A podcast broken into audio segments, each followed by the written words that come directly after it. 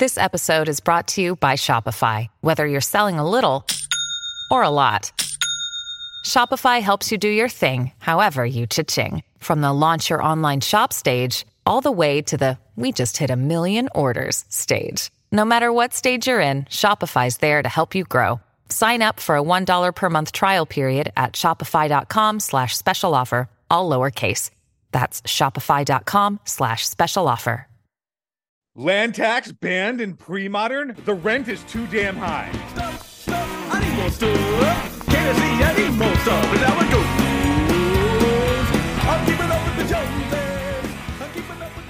Hey everyone, uh, welcome into Eternal Durdles. I'm your host Nate Golia. Oh my God, it's uh, it's it's me. I'm back again, but not permanently. Zach is unavailable for today, so I'm jumping in along with Phil. Phil, never have yeah. There's uh, two Phils. can never have too many Phils. Phils. Yeah, too many Phils. Along with Phils is what I should have said. Would have been funny. Okay, t- t- today, so the pre-modern format no longer has land tax, but the Eternal Durdles podcast has plenty of fill. Plenty of fills. We have fill tax. We have searched our library and found two basic fills. That was not. That sounded meaner than I Yeah, meant to. yeah, I, I'll, I'll, I, I accept on my end at least. Um, but so for the listeners' edification, I suppose. Uh, last week I was on vacation in Maine, so if you're watching, you can see my new Maine hat. Um, and Phil B had texted me and Zach and said, "Hey, I'm gonna get into pre-modern. I'm gonna get these four Mox diamonds, four land taxes." And I was thinking though, because I was on the beach and I couldn't really like use my phone other than to just look at it. Um, I was thinking, good for him, because those will be the last eight cards that I own. They are my favorite cards. I love looking at them. I have my four stronghold Mox diamonds, my four legends land taxes. I just love putting them in front of me and looking at them. And then the next day, uh, in pre-modern land tax was banned. And Phil said, well, I guess I'm not going to do that. So you saved yourself uh, $2,200. The, the, the, the timing was impeccable because we so we had the, the so the last time Phil Nguyen was on and gave us the rundown on pre-modern. I was Mhm. like, okay, I know of this format, and then Phil was talking about the format, and then we just started like coming up with like brews on the episode, and I was like, okay, this sounds sweet. I'm ready to hop in, and then I so so I like started watching a bunch of coverage. So like Cloud Go Ranger had a bunch of coverage. There was the Lobster Con that everybody in the New York community was like super excited to go to. I was like, man, I am missing out. I got to get into this format. So I start watching some videos. I, I see Mark uh, Eric Vogt just crushing over in Europe, and then Sam Black is crushing here. And there's man, they're playing Gush, and they're playing all these islands, and I'm like, this is exact. This is this is top counterbalance, turn one, turn two, exactly the way I want to do it. And so I'm like, I'm getting into the format. I'm just investing. I'm here for the long haul. And then a day and a half later, they're like, actually, gone forever. So uh, with us is, is Phil Nguyen. He's going to talk to us about the ban. Phil, why is the rent so damn high? Why did they ban land tax? Well, thank you again for for having me on, and it, it really is impeccable timing because I think you got so many pings in the '90s MTG Discord the day that land tax got banned. Everyone was like, "Please stop! Stop! Don't sell out of your 401k and your retirement funds to to buy these Mox diamonds." Oh yeah, that, for for uh, context, I reached into the '90s MTG Discord. I was like, "Hey, if anybody's looking to move some Mox diamonds, I am in. I'm ready to push." yeah, and then it gets banned, and then the following day, everybody's like, "Wait, wait, wait, wait, wait, wait, wait, wait, wait, wait!" Just like the Tim Robinson meme, like, "I'm Yeah. Trying to do something." Honestly, though, I feel like that shows that we're a good community, and it's not like a whole bunch of people being like, you know, just pinging you out of the blue, being like, "Hey, I actually have all these land taxes now. If you want to buy them, you know, just take advantage of the situation." But yeah, land tax is gone. It is no longer here. Um, it's been like kind of a topic of conversation in, in pre-modern for a while now, and it's has gotten louder in some areas, but I think what's actually made it pretty interesting is that there was no real single reason why it was banned. Um, if you haven't already, uh, check out the Premodern website. Um, for those who don't know, Premodern is pretty much founded and sort of run by one guy in Sweden, Martin Berlin, and uh, his close court of, friends and trusted advisors. Um, and so he wrote a the ban announcement, and it's I think pretty good. Um, it kind of goes over like the reasons why it was banned, the context for like the history, the different decks it was in, um, the different options of like cards that he could have uh, banned instead, and, and ultimately arrives at the conclusion. Um, and like I was saying, the the reason why it was not such a straightforward discussion or ban um, is that there's like a lot of tiny reasons that added up to warranting a ban. Like a lot of times, cards are banned because they're just too good, right? That's like honestly like the most common reason. But in this case, um, aside from like a few select people, like uh, Mark Eric that you, you talked about earlier, who um, he shared on Twitter his his win rate with his uh his tax rack decks, and it's just insane. He's like ninety percent win rate. Um, to be fair with uh, Mark, he is busted everywhere. That's his It's win true. rate in Legacy as well. Like that I- dude just I- does not lose. Something I definitely want to yes, if we want to come back to that point. But yes, go ahead, Yeah. Phil. Yeah. So yeah, we can we can come back to that, but in, in general, like the, the win rates for for parfait and tax rack decks are not obscene. Like you mentioned, like LobsterCon, aka the North American Pre-Modern Championships, was in June. Um, there was almost 200 players there. I think it was like 186 or something like that. Um, I was there as well. I was not on tax rack, but um, yeah, I mean there was uh, one tax rack deck uh, a parfait deck that made top eight. It was by Lanny Huang uh, from the New York area. Um, and so there's only one there. So it's not like it had a dominating performance. Um, you know, uh, Sean Sullivan uh, actually put together the win rates for the different deck archetypes. Um, one of the organizers, Jared Doucette, actually shared the um, match info afterwards, which is really nice, really uncommon for a lot of tournament organizers. And so Sean Sullivan actually put together the win rates for the parfait decks, and um, there was uh, not. I don't have the. I thought I wrote it down. Oh, here we go. There's 15 parfait players, and do either of you know what the win rate for parfait was at North American pre-modern I'm gonna guess it's gonna 53, maybe. I'm I'm gonna guess. I- I'm gonna say if if we're playing Prices Right rules, I'm gonna say 48. It was 46%. oh wow, okay, so I overestimated. I figured since at least one person got the top eight, that would have skewed. Yeah. So so yeah, I mean in general, like 15 players going 46% win rate is not something that most other formats would be like, wow, this is like a huge problem, right? yeah, sorry, I was about to jump in, but you might not be done. Yeah, yet. yeah, no. Sorry. No, go ahead. Because what I was going to say was that, like, we talked about Mark Garrick being a very good player. Uh, Sam Black also, uh, who was obviously like, you know, years and years of pro level experience. And he was Yeah. playing it and he was saying how good it was and how, you know, plus it was. But, and so I think a lot of people were saying, well, if everyone, if all the best players are playing this deck, that probably means it's the best deck. And I think that's a little bit, but it probably is a very strong deck. It also rewards strong play. So the thing about I've played Tax Rack. I, I actually don't play as much pre-modern as I played middle school, just because I have my association with the uh, Romancing the Stones group in Texas, and they run middle school format. Um, but I've you know it's, it's a they're very similar formats, and Parfait is played in both of them. And uh, like I've played it, and I've been like, yeah, like sometimes you're you know you're you have a handful of basic lands, and someone destroys your scroll. I, I just felt like there wasn't enough like focus on the matchup from other decks. It was just sort of like, oh, this is. It is true that once people untap with it a couple times, you're you can get far behind pretty quickly. But uh, that I don't feel like enough people were up like trying to stop that from happening. They were just sort of taking for granted that it was definitely going to happen. Um, and like I think that you know very good players take playing a very good deck in a in a in tournaments where people aren't really thinking about it i thought was contributing to its sort of dominance its perceived dominance because if you like are like oh man i don't know what to do here and i haven't thought about this. I don't one i don't understand why and two like yeah it feels terrible when someone the other the other person's drawing six Yeah. cards a turn. And like but it's also it is it is a slog to watch. And that's another thing like we had a middle school tournament where we had a parfait player. I think the match we were doing on on on stream and i think the match took like an hour and 10 minutes with That's all the short. shuffling and putting That's back. i know. I know. And like and so like i when i was playing it i was always very like okay i'm like cognizant of that. So maybe i wasn't even making the best decisions when i was using it you know um Yeah. and I but like I would just say like okay like well what did people I didn't I didn't hear like a lot of I heard a lot of people talking about, oh, it's very good, it's very good. It's like, what are you trying? Like, what are you doing against it?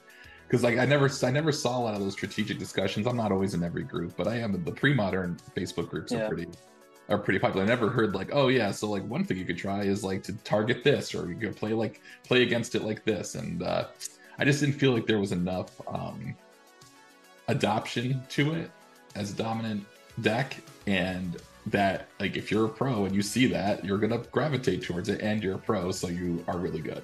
So Yeah. to see the other players kind of you know fall behind that 50% mark i think sort of plays that out it is not super easy and it's not an autopilot win like i thought like i think some people expected it to be Yeah, I mean, honestly, you, you bring up like a lot of points that I think really show why the ban was was very complicated. I mean, one is the time issue.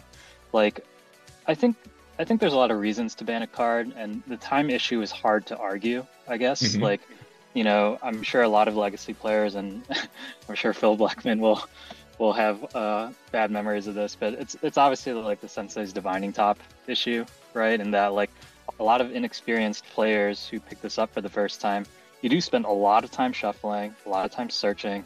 There's a lot of decisions because you're you're scroll racking and enlightened tutoring each turn, and that does take a lot of time if you're not experienced with the deck. Like, you know, people like um, you know Mark or, or people like Rich Shea and, and even Lanny were, were very fast with the deck. And you know, when the ban discussions were happening, they would often mention how how few draws they actually had.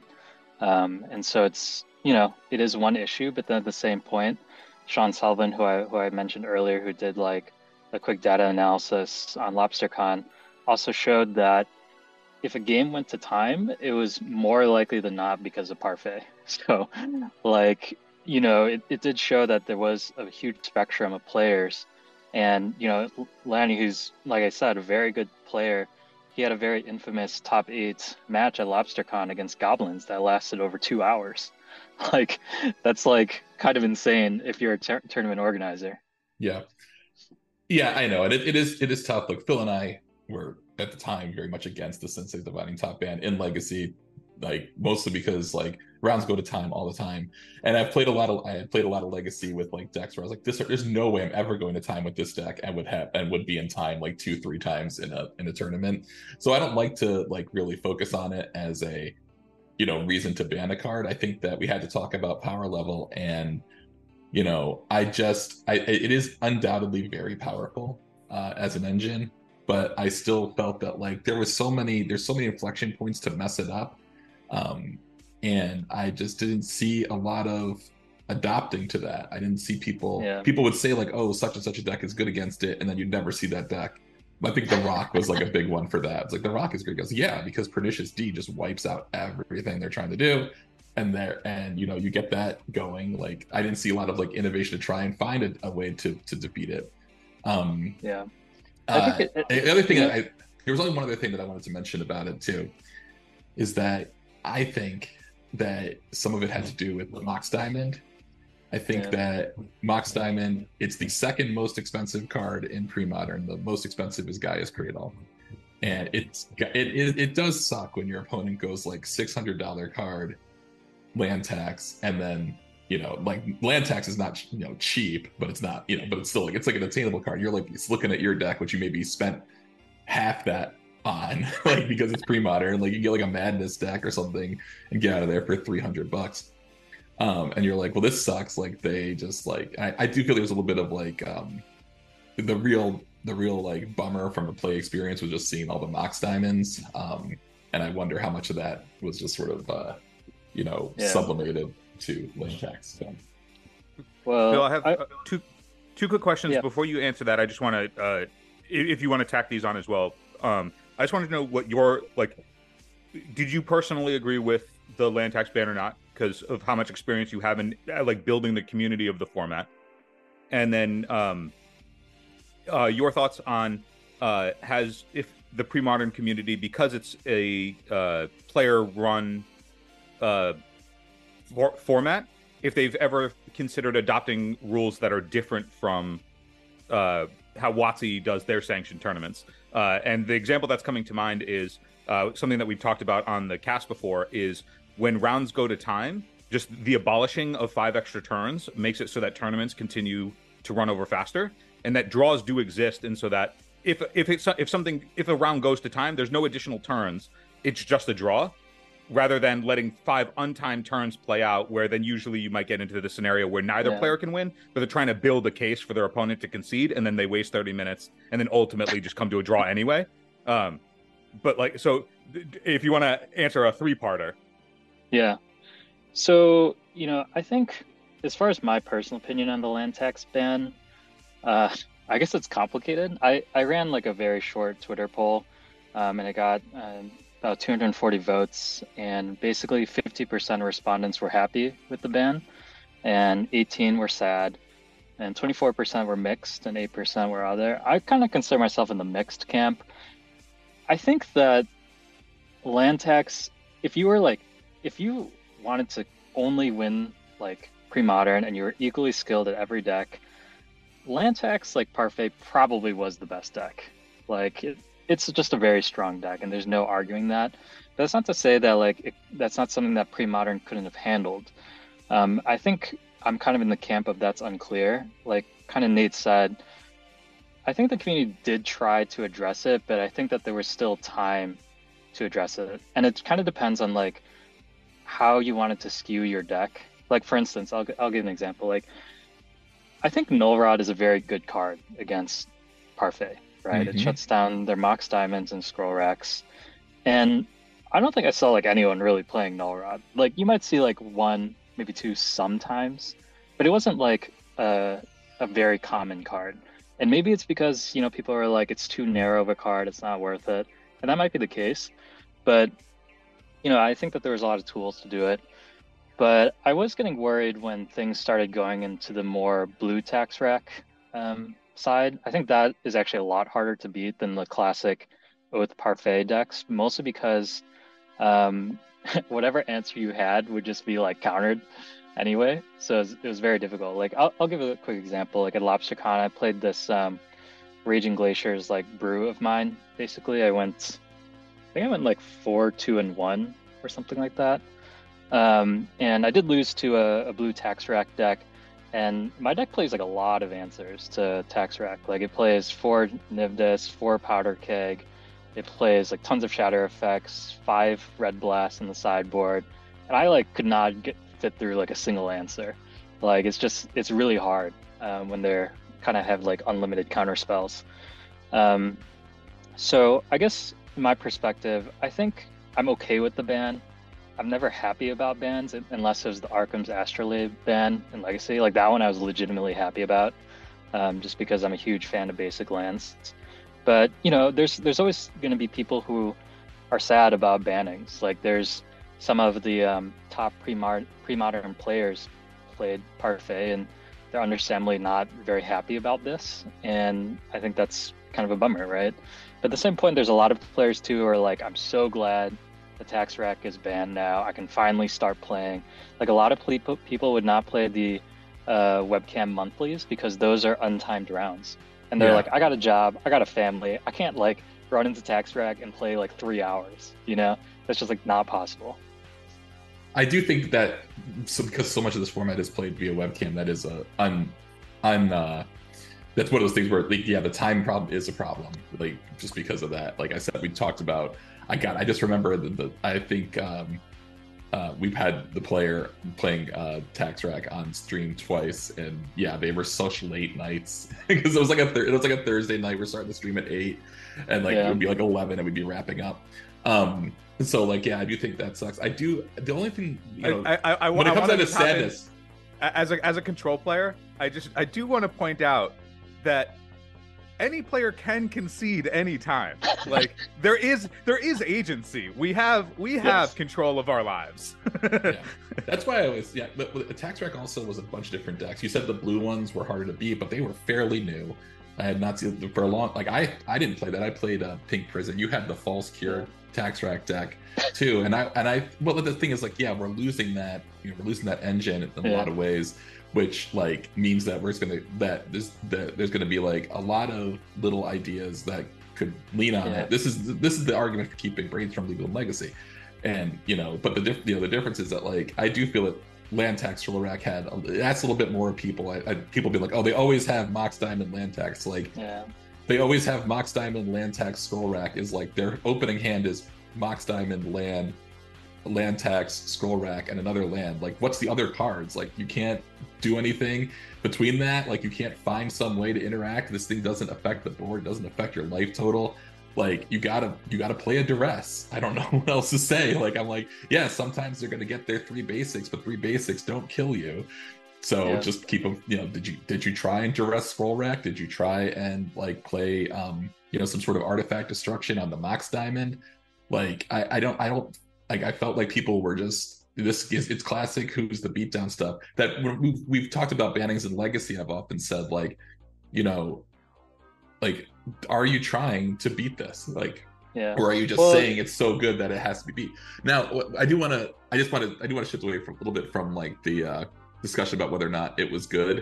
Um Well, let, let me let me yeah. let me let me quickly finish um, some of the questions that you and Phil had asked. So like one like um, you know one of the questions that Phil had asked about like whether pre-modern as a community kind of run format would like shift away from like WotC uh, structure and stuff like that. I, I don't know if that's been like a strong consideration, honestly. I think one of the appeals of pre-modern is that like established magic players can jump in pretty easily. Like, you know, I know that you know, for middle school format, you all have, um, you know, mana burn, damage on the stack, and the old wish rules, which which are really fun. Like honestly, like I, I would prefer some of those rules, but it's also not approachable to like newer players a lot of times, and it's also not on MTGO, um, and so that's like an issue that some people have considered. Though I do kind of like the idea of not having the extra five bonus rounds, um, so maybe we'll we'll think about that in the future for our own New York events. Um, but that's that's one thing, and then two, uh, just quickly wrapping up something that Nate had talked about of just like this this feel bad of you know my opponent has these Mox diamonds and I'm running UG Madness or whatever. I think that's like one aspect, but in general, like I think it's like hard to quantify how how fun uh, tax rack is. Like there's always this old joke, right? Is that like, you know, fun is zero sum game. It's all, you know, subjective. Like people love playing stasis. There's nothing wrong with playing stasis, stuff like that. But at a certain point, like the games for Tax Rack did go very long. Like they don't have Yeah. a very fast win condition. And, you know, that can be fun for some people. A lot of Parfait players love playing the mirror because it's like a really grindy um, matchup. Um, but then also a lot of players did not like playing a two hour round, right? yeah Um, and so that's that's a consideration too. Yeah my the build i always played had devastating dreams and mogg maniac Oh, yeah. Was like this got to be the end of the game Oh, that's Mogg all i really Maniac. care There we yeah yeah there you go Oh, and, Yeah. and I did I, I did want to mention one other thing is that I think one of the reasons why people didn't like tax rack and land tax specifically is, is something that a lot of legacy players can relate to, which is that it created these awkward sub games, right? And that's like one of the biggest complaints about Monarch, right? Is Mhm. that people are like, oh, it's you get the Monarch token, it's card advantage over a long period of time. Then why don't you just remove the creature? Why don't you play your own creature and get Monarch too? It's like, you know, it's that easy, right? And so Land- like the yeah.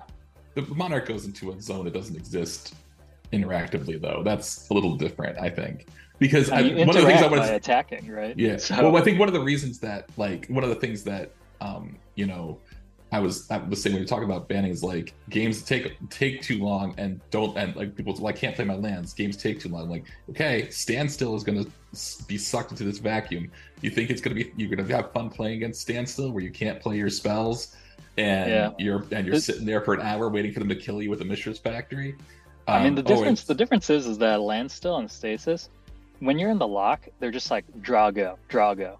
Whereas Yeah. land tax is like, okay, I'm gonna search up three lands, it's I'm gonna shuffle it back in, I'm gonna put eight cards back, I'm gonna draw eight new cards, and that's like fucking five minutes. So Oh, I I could see Yeah. it so fast to stand still. Like, or forget it. I'm not going to Yeah. bother with this. I, there's nothing I'm going to do here. So, I, I'm a. I guess maybe that's my thing. Is I'm also like happy to concede a lot of times, and just like, Oh, I- okay, that's this is my problem. Well, give me a pyroblast in here. You know. The other thing was just like, oh, the the quick the in, interactability and like you know the fact that it's like once they untap with it, you're basically dead. Like also true of survival, also true of both the druids yeah. and these are going to be sucked into that vacuum too. Like these, it's not like because Phil uh, Phil B had a question like, what decks would be like? I don't think there was any deck that was like you can't play this deck because Parfait exists. I never really felt that Yeah. ever. Well, Like- I, I will I will say um, one other thing that I was gonna mention. Um, oh yeah, okay. So the one thing about pre-modern also is that it has a very wide meta, right? Like I play a decent amount of pre-modern. Mhm. I've played Parfait like a handful of times. It's not like you know a couple of years ago when you're playing Legacy, and if you don't play Delver at an FNM, you're like shocked, right? You're like, what is going on? Mhm. right? At least once. So I think that's the thing is that a lot of people, I think as a community, there are obviously a lot of players who play a lot, but there's also players who play a couple times a week, a couple times a month, and playing parf- playing against Parfait, I think you need to know like like you said like when to concede to like save time. Um, you need to know like when you should be playing a land into land tax and when you should be waiting. And if you don't get enough reps in, then it can be a very unpleasant play experience, right? And so it's it's possible that like you know, given time, people would have adapted and come up with new strategies, but you know, we'll never know. It is a, I it is a format with a huge meta. That's that's why and and like losing one of these one of these engines that made the meta huge by enabling some blue decks, some red decks, some black decks. In addition, you know that had this engine in it. Like I feel like that's going to that it's going to slice a little bit of the way. The last what was the last thing that was banned before? Was it Grim Monolith? Uh, the last thing, let's see. I'm trying to think. Grim Monolith. No, no, is is Yawgmoth's bargain? Yawgmoth's bargain. Hey, it's Kaley Cuoco for Priceline. Ready to go to your happy place for a happy price? Well, why didn't you say so? Just download the Priceline app right now and save up to 60% on hotels. So, whether it's Cousin Kevin's Kazoo concert in Kansas City, go Kevin, or Becky's Bachelorette Bash in Bermuda, you never have to miss a trip ever again. So, download the Priceline app today. Your savings are waiting. Go to your happy place for a happy price. Go to your happy price, Priceline. Yeah, which was only one thing. Like, you know, there's only really one way to build a bargain deck. I mean, Yeah, if you're not Uh, playing Rector with it, Yeah, you're it was just record. Yeah. Yeah. yeah, you rector into it. And I have, you know, like I've been trying. I've got my Zuran orbs and my nefarious liches, but yeah. still can't still can't get it to be consistent. I can't even beat the goldfish a lot of the times.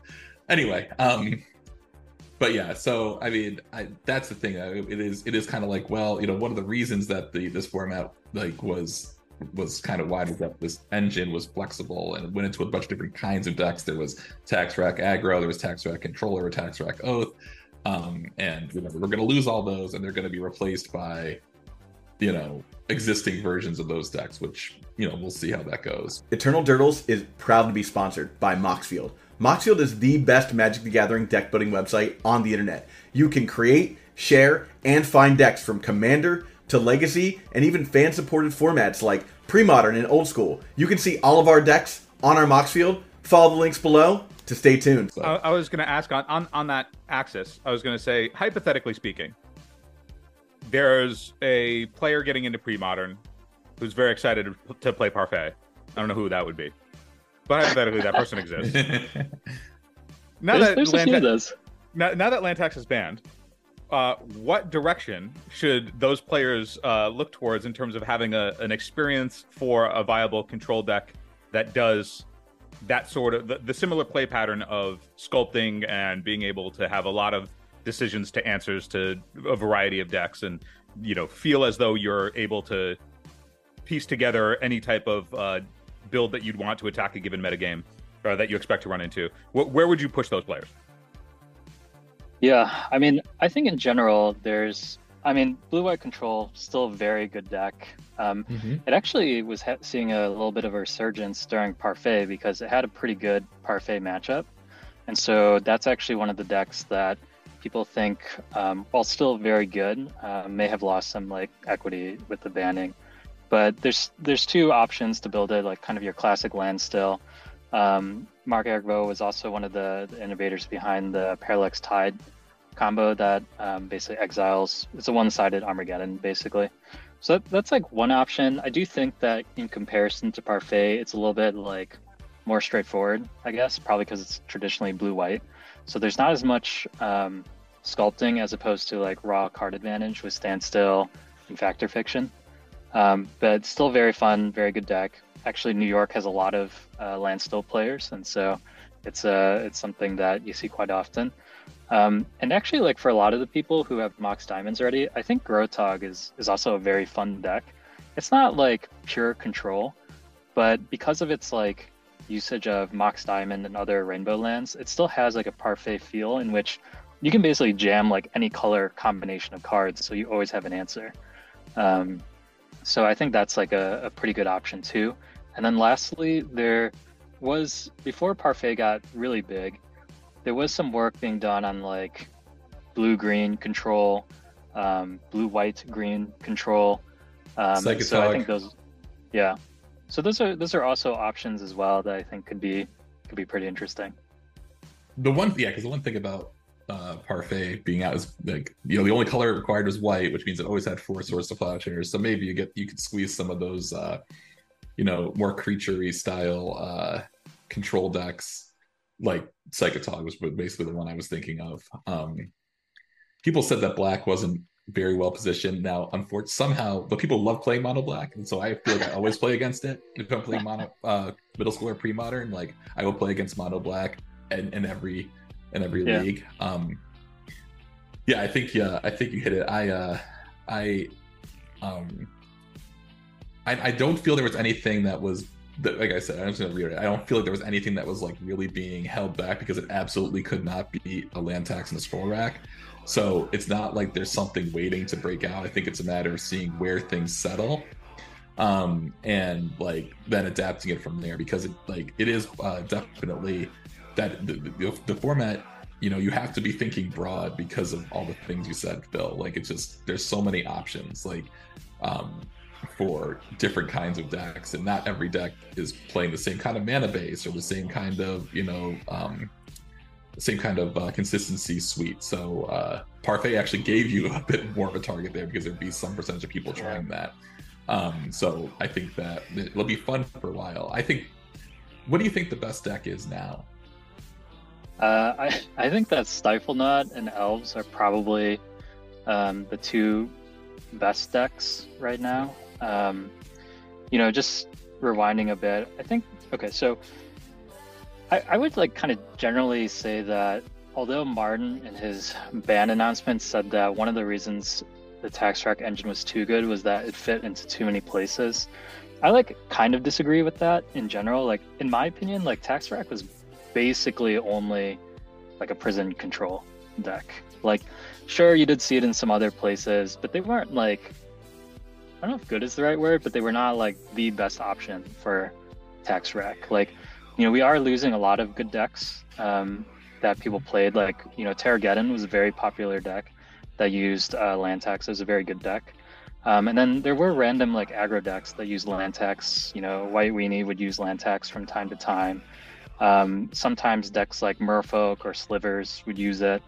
Um, Matt Harper had this uh, great Draco tax rack deck, the Draco Explosion, Yeah. tax rack. That was pretty cool. And so, um, and I know we have a lot of uh, Mardu fans on this on this pod. So that was like one of the few, yeah, one of the few uh, Mardu decks in in pre-modern. So we are going to lose those. But at the same point, I, I do think that it actually was very constraining from a deck building perspective.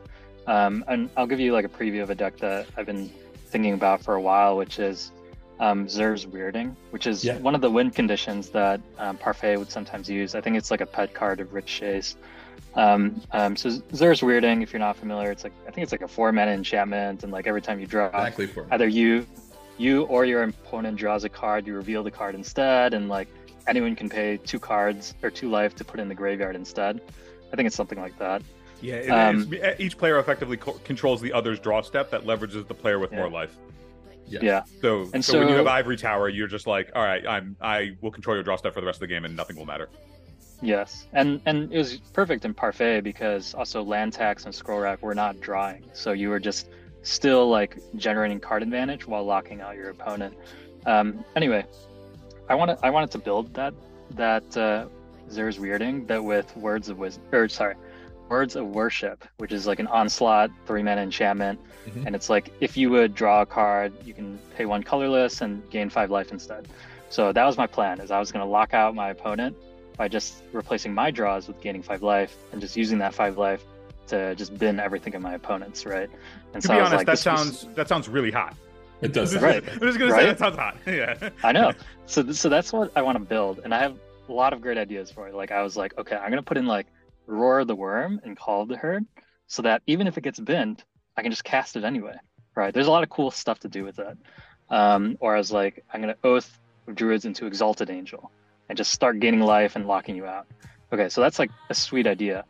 But if you're in blue white, I'm just like, okay, well, I should probably just put in the tax rack engine, right? Because it, it just makes a lot of sense, right? And so I felt like brewing in the white space really, the tax rack combo really stifled innovation because you're like, okay, I have to add this in. And once I add this in, I'm literally just the worst parfait deck, right? And so I think that with with parfait gone, or sorry, tax rack gone, people are like kind of thinking about new draw engines. Like people are talking about Sylvan Library and Abundance, which basically like you know you can replace your three draws with uh, the Abundance effect. So you're, you're basically ancestraling each turn. It's it's obviously a lot more expensive, right? It's two mana and a four mana enchantment, but um, you know people are talking about that, which I think is cool. Um, and then just to to wrap up, like kind of like what are the best decks? You know, I talked about Stifle Knot. Oh yeah, that was that was the other thing. So you know the LobsterCon results. Um, Mhm. You know, Parfait had like really low uh, win rates across 15 players. Um, Stifle Knot had 17 players with a match win percentage of 62%. Okay, I, That's I like- really, I also gotta say, Phil, like, you know, the thing that got gets me about that is okay, you you were upset. People were upset about people playing a one mana enchantment and a two mana artifact. Like, what are you gonna do against a stifle and a dreadnought? It's one mana cheaper and it kills you. like, like Yes. that's the thing. Like, if you cannot interact on the first couple of turns, like you have to think about this format that way. And yeah, I, I I think that we're gonna see a lot of stifle dreadnoughts, which means that we're gonna see a lot of fun other cards like crumble or something like that. Like just Yes. like we're gonna see some uh, some some fun stuff uh, to combat it. Um, but yeah, that's the thing. I was like, I mean, it's not. I, I I didn't. I was like, man, I wish my opponent was spending their first two turns just putting putting things on the board and not playing lands. Like I could probably I could probably figure out a way around that. There, someone's gonna because at some point they're gonna go uh, land Lotus Petal, Phyrexian Dreadnought, uh, and uh, Stifle, and you're going to be facing a turn 1 12 12, and then you get your turn, and then you're like, well, do I have a one mana way to beat this? It's probably probably not. There's only there's very few of them. and the Swords of opponent has- Plowshares. yeah, and the opponent has days because they always have They, days. it, they always have days. Yeah, exactly. Yeah. Oh, they always have days. Um, yeah. So yeah, I mean, like Stifle Knot, Elves, and and Burn are probably going to be the top three that people are going to watch out for. Uh, um, and note that point- elves elves was oh, about a year ago. There was a lot of talk about banning Gaea's Oh, yeah. Cradle because of elves. That's what that's what kind of led me on that mock style thing. Is like, well, it does suck because Gaea's Cradle is like, you know, a nightmare to acquire. at least Yeah. there's a gold boarded version of it. Yeah, I, Um, I'm still amazed that there's no gold border Mox Diamond. That would have been so sweet. Um, yeah, just just quickly wrapping up. Burn, was one of those decks that a lot of people felt was somewhat unplayable because of Parfait, because basically they just gain a ton of life. They can, they have you know a lot of basics. Um, they can tutor for uh, circle protection, warmth, whatever. Like people people did feel like Burn was in a pretty bad place. Um, so that was like one deck, and like you mentioned, like black based decks like Pit Rack, um, like nothing feels worse than like a bottomless pit versus like a land tax. You're just like, this is real bad. Well, you gotta you gotta play around it. You gotta duress it. You gotta put a D I in your agree. deck. You gotta find some way to. You gotta. It's it's out there. I I, I don't know. I didn't. I didn't. Yeah, I, yeah. I uh, mean, dystopia is is probably the only answer to to answer a land, or I guess a nib disc. Um, Well, another thing, actually, you, you mentioned when you were talking about decks rebuilding, like there's a lot of enchantments that are really powerful in this format, and we are at, at, at this point in history, there has not been a lot of enchantment removal.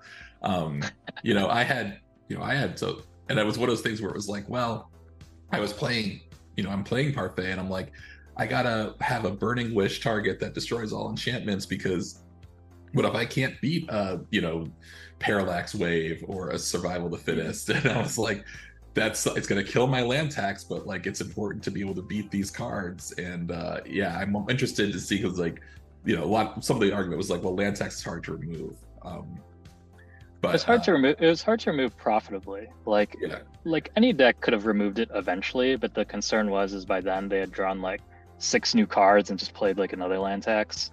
Yeah. and and that was That that was, was- kind of my thing too with with the blue tax decks is that like um they just always had an answer to your answer first because Yeah. they got the card advantage um so that was i think kind of the hard part Well, we've talked a bunch about this uh, banning, and I've had I a lot of fun discussing pre-modern. There's so many interesting things. You're like, it's always a lot of play. Remember this card too. Um, Yeah. I, I did want to just mention one thing to both of you, and I wish Zach was here. I unfortunately, couldn't make it, but um, you know, I was so we playing this middle school tournament. I'm in the middle of one now. I'm actually one and two with my uh, Goblin Bombardment Gamekeeper deck. I Nice. won the first round handily. I was like, this deck is so great. I'm I'm such a genius. I can't believe I invented this idea. And then in round two, my opponent played an Armageddon, and I was like, well, that sucks. I can't beat that. and then in round three, I flooded out horribly. Like ironically enough, I had like I had enough to hard cast my symbiotic worm, and I died. Um, but uh, anyway, but I'm having fun playing it. I think that's a fun deck. But another enchantment, by the way, that you know, if a Goblin Barb hits a table, you probably lose. Um, and not talking about my deck and John was saying like if you ever see one of those in play, you got to do something about it. Um, but anyway, so we're in the Discord after the tournament, and uh, this, guy uh, Casey from uh, Nashville Old School Tournament was saying we're running uh, um, old, like I guess we call it classic, or I forget what they call it, Alpha to Scourge. Like it's a replication of the vintage format in 2003. And I said, you know what, that does sound like a little bit of fun. I could I could get down with some of that. I could use some of my CE cards. I haven't used them. I haven't played old school in a bit. Um, so yeah, man. And he's like, okay, great. Yeah, just you know, you should do. He just offhandedly said, go to the uh, source and look in the classic forum, like the the the archives. You can find some deck ideas. Like, great. So I go and it's the the the, the not the source. Um, I'm sorry, man, manager. Mana Drain, yeah. And you know, it actually does. They have like an archive form that ends in about December of 2003. So it's like right around the same time. Huh. It's after Mirrodin comes out. But it got me to thinking about something. In uh, Magic up to 2002, right? And then in 2002, Onslaught is released. Okay, that's your fetch land. That's the introduction of fetch lands. End of that block, Scourge, introduction of Storm. Then the frame change and Mirrodin and Mirrodin brings in Chalice of the Void, and then Affinity, and then in Darksteel, uh, Trinisphere comes out. And I was just thinking, like, we talk a lot about how the rapid changes in Magic these days with with Fire Design, all these things, and Lord of the Rings, all this stuff. But I was like, man, that is kind. I, I wasn't playing then, but it must have felt insane. Like, you know, you suddenly have, especially if you've been playing, you know, Type One, like up to the up to the end of the Odyssey block, everything's sort of the same. Like you had the Urza block thing, but that was just like that was sort of like understandable brokenness if that makes sense you know? Um like there's nothing about the urza block brokenness that wasn't like understandable in the context of alpha up to uh tempest. But like you know the fetch lands completely change how you build mana bases for the rest of for the rest of magic's existence. And then storm is like you know obviously this format this is now like the engine combo kill. This is it. There's nothing else. There's no more you know nothing is better than this more compact. And then but when Mirrodin comes out not only do you get the new frame which is jarring but like chalice and trinisphere those are defining cards that that's about 20 years ago this this year you know and i'm just Okay. wondering what you guys thought about you know thought about that i don't know phil were you playing during that time I wasn't yet, but the, you, the way that you explained how those cards came in, I, that is the. I, I always think of the history of Magic and my experience with it in terms of like there were set checkpoints that like sort Yep. of changed the game forever, and of course like fetch lands being introduced inarguably changes the game forever, and the other like similar spots in Magic's history are like at least for legacy purposes. Uh like uh Innistrad was very clearly that for me. You know that was like the moment where we were we saw Griselbrand introduced Miracles introduced Thalia introduced you know uh, we we got Faithless like looting. Faithless looting was introduced. Like there, there were a lot of things that like sort of that overhauled what the format really looked like. Delver a lot of wheelers Almost forgot that and one.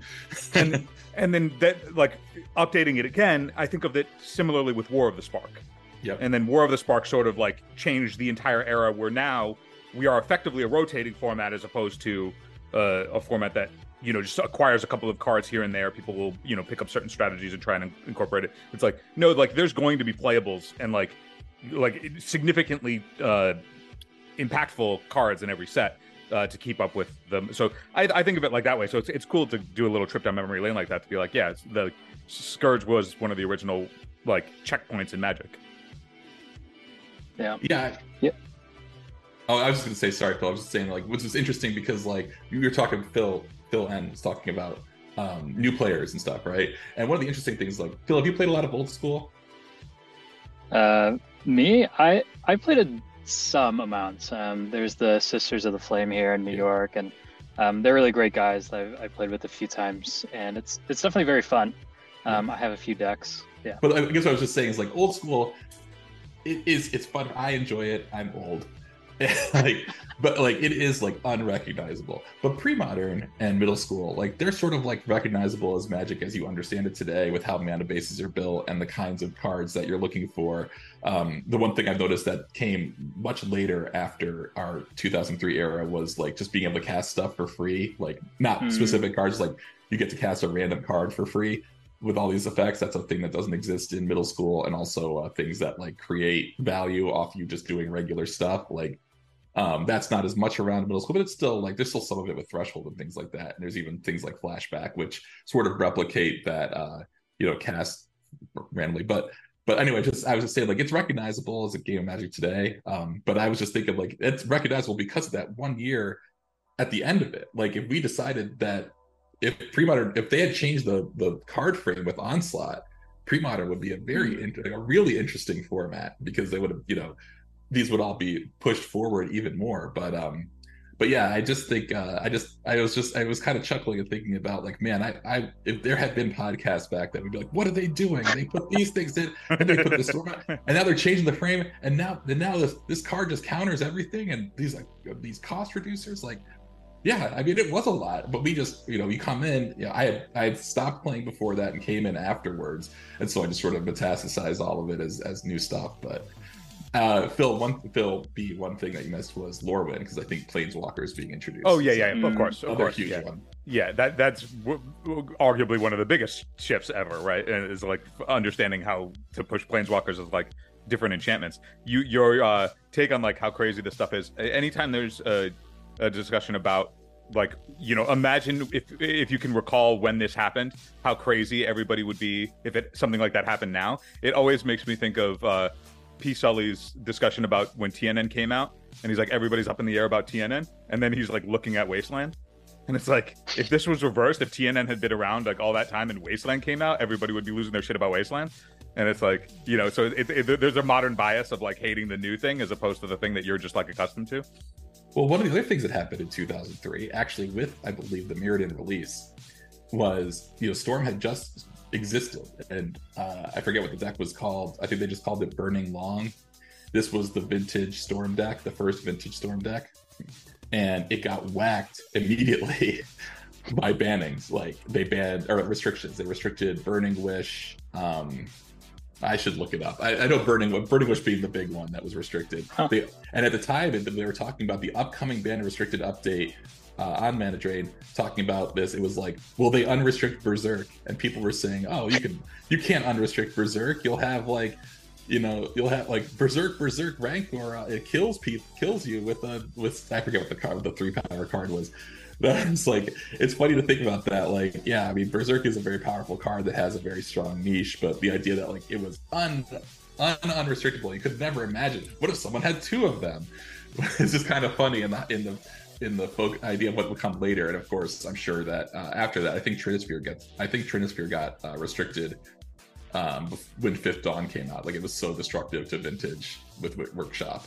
Uh, it took another 15 years or 12 years, it is for Child Spear. I, I don't know. It's a very interesting year. Um, thinking about like we it didn't have Storm was just like oh like it's a combo deck with one name. It's not a Storm deck, you know, um, which we would recognize now. But anyway, I had a lot of fun reading that. If you get a chance, you get to you can go read those forums pretty easily. Um, there was someone there was someone brewing a zoo deck in the post uh, post restriction world, which maybe I'll play in that in that uh, old frame tournament because it's Nice. a lot of fun. Yeah, I, I have played Old Frame um, before, which is I think what you were talking about, yeah. um, which is just like Alpha to Scourge, and I played. Uh, what did I play? I played Distorting Lens Reap. Oh yeah, that. Oh, I've been trying to build that in pre-modern, but I can never, I can never Uh, get it to I, work. I, I I have some lists to send to you. I'm not going to say they work, but I have tried to. well, um, we'll I'll work say on they it. We'll work. work on it. Yeah. Well, you got, you got to see. I got the nefarious lich stuff too. I got to show you. Oh yeah. yeah. Yeah, um, like, I and, mean, and and there was also um, you know uh, I have been playing a little bit of um, this format called Classic Legacy, Mhm. um, and I know like these like time capsule formats are are sometimes controversial, but it's been fun. Um, basically, it's like Legacy up until I think the last set was like Rise of the Eldrazi, so it's not quite Crete Innistrad. It's like one set or one block fewer than it. New Phyrexia would also not be in it, which is a, which was a complicated set because of the Phyrexian mana.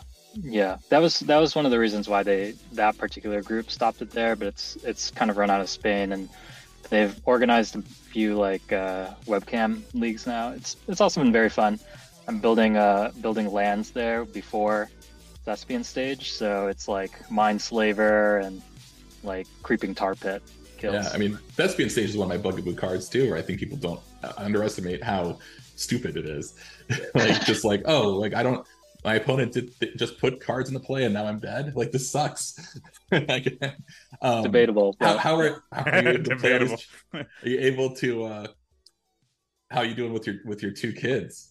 You know, Oh, being able- It's it's busy. Like um I'm only in one like I I skipped the pre-modern monthly last month. Um and this month I I skipped it as well, but I'm in this like necro uh pre-modern league, yeah. which is basically like what if Necropotence was unbanned in pre-modern, which is maybe unlikely now that land tax was banned. Like it would be kind of weird to be like we're banning land tax, but we're gonna unban necro. Especially Dark um, Ritual's legal. pretty much, yeah. so, yeah.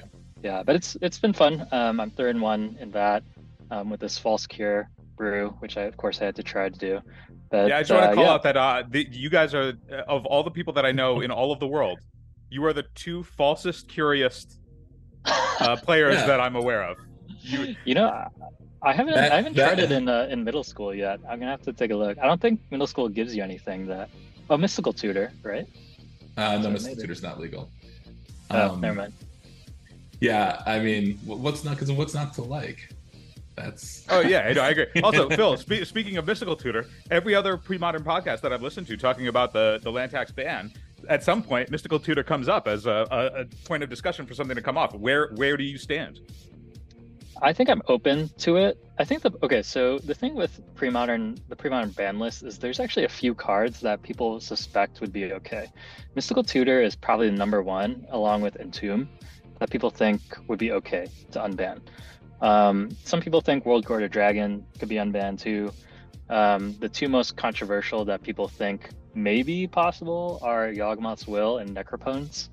Um, those obviously have like a very uh, What could go story history. Yeah, some people are like very, very uh, skeptical, but maybe.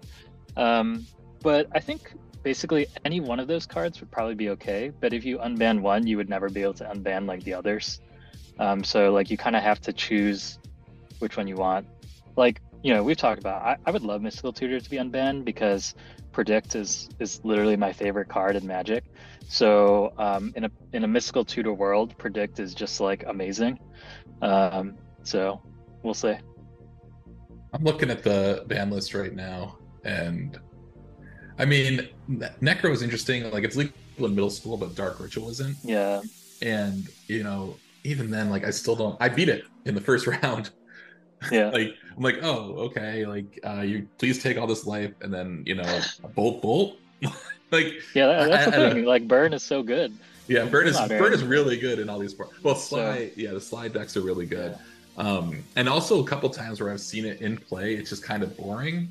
Like, like people will be like, okay, I got my Necro into play, but like you tapped out for it, Um, and they they're drawing a lot of cards, um, and because they're paying life and they're not getting their draw phase, their turns take take a lot longer. I've noticed, Mm, uh, and like and then because they're facing like, oh, am I gonna get like burned out here? I I think Necro, especially since uh, Tendrils of Ag- like here's some other things that are on the ban list: Tendrils of Agony, Vampiric Tutor, Demonic Consultation, Grim Monolith, like Mystical Tutor, Time Spiral, Windfall, Yawgmoth's Will. Like, you know, Necro is a really great draw engine. Do not get me wrong. I'm not saying it's a bad card, but like, if you take it away everything that makes it really scary, which is that it can kill in one turn, I don't really think there's much to fear, and it might be like a fun little thing to have Yeah. for Well, other that's decks. that's but- the, that's the thing of like why I was interested in this Necro league is that like whenever we talk about unbanning Necro and pre-modern, people are like, you cannot do that.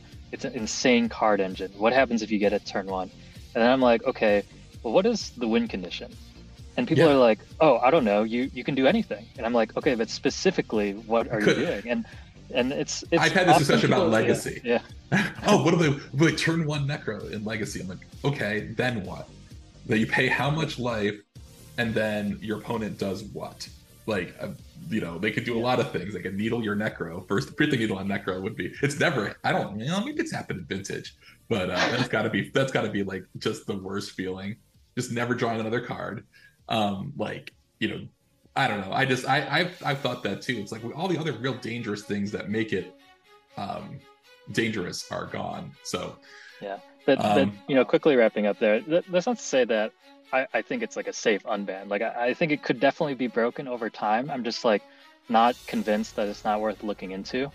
Um, but I will say, my false cure deck is not good. Like it's it's fine. Um, but yesterday I did have a turn two on the play win with a first turn necro in which I had mulled to four. So that felt pretty good. So but it's not common. it's not common though, right? Yeah. No. Actually, actually, False Cure is probably the best existing deck for it because you can actually uh, sculpt a hand that's just Necro, or I'm sorry, from the Necro where it's like a False Cure and then a bunch of the uh, uh, uh, what's that Skyshroud Cutters or something. Yeah, People you, are- you still have to pass. You still have to pass the turn though, because you can't cast them instant speed. So that's that's the thing. Is like, okay, I do all that, and my opponent's like Cabal Therapy, False Cure, and I'm like, okay, let's go to the next game. Concede, yeah. Yeah, right, exactly. Well, that's all I had to say about this spanning. I, I, I do think, well, I mean, I, I think it's, uh, you know, it's nice to uh, get to talk about these formats. At some point, we should talk about the appeal of these formats. Like Phil, you mentioned like a couple other ones you've been trying. I have some thoughts on that as well, but I do know we all have to go to work. So, thank you Oh, yeah, for so- coming so- on.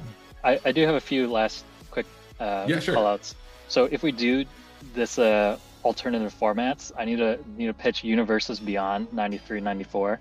My my pet project of old school plus Universes Beyond cards. I think there's a huge, huge uh, population of people who are nostalgic for for Chun Li kicking a uh, ancestral recall. Um, so that's funny. one.